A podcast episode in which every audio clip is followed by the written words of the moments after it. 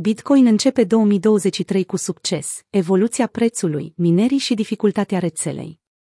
Bitcoin a început prima săptămână a anului 2023 cu o notă ridicată, pornind de la 16.600 de dolari și înregistrând patru zile consecutive de creștere pozitivă pentru prima dată din septembrie 2022.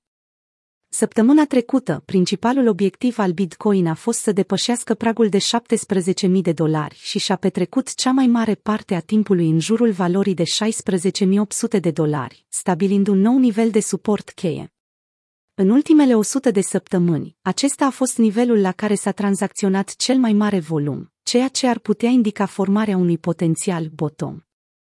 Optimismul a dispărut totuși când cofondatorul Gemini, Cameron Winklevoss, a scris o scrisoare deschisă către Barry Silbert de la Digital Currency Group, cerând un răspuns cu privire la aproximativ 900 de milioane de dolari în fonduri înghețate ale clienților.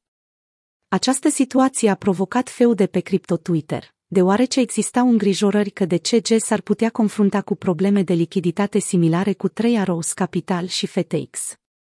În cazul în care DCG nu își poate plăti obligațiile de datorie, poate fi forțată să vândă pozițiile GBTC și ete deținute de Grayscale.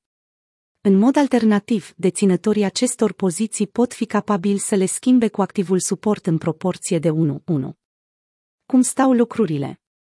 În ciuda feudeului, Bitcoin a depășit în cele din urmă pragul de 17.000 de dolari pe 8 ianuarie, atingând un maxim de 3 săptămâni. Criptomoneda OG se tranzacționează în prezent la aproximativ 17.200 de dolari, câștigând 1,82% în valoare în ultimele 24 de ore. La ce să ne așteptăm? CPI Săptămâna aceasta, toată lumea, inclusiv Fed, va urmări îndeaproape publicația din decembrie a indicelui prețurilor de consum, IPC. Datele care apar pe 12 ianuarie joacă un rol cheie în modelarea politicii Fed participanții de pe piață sunt deosebit de interesați de datele IPC, deoarece acestea pot oferi o perspectivă asupra potențialelor schimbări în poziția Fed. IPC a scăzut constant în ultimele luni, ceea ce sugerează că majorările ratelor dobânzii ale Fed au avut un efect pozitiv asupra controlului inflației.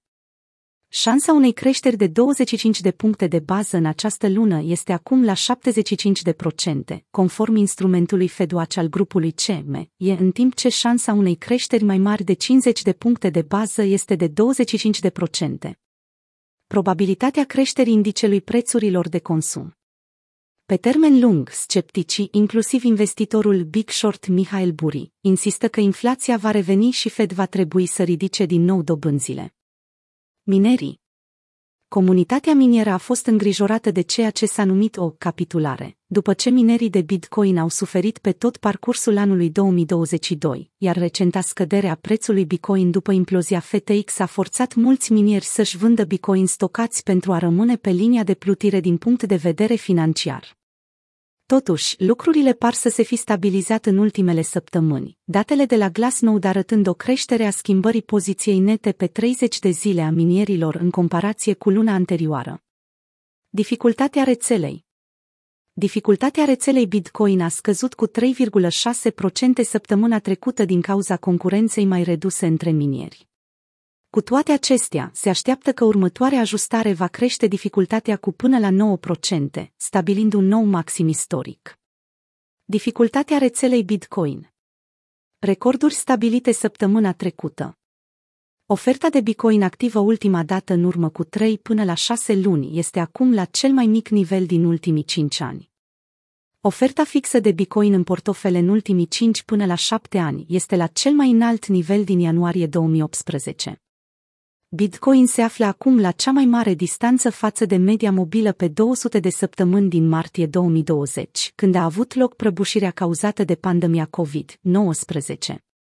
Bier marketul Bitcoin 2022, 23 a obținut o reducere a valorii de piață de 18,8, a doua ca mărime din istorie. Săptămâna trecută a fost înregistrat cel mai mic volum de tranzacții de la jumătatea anului 2020.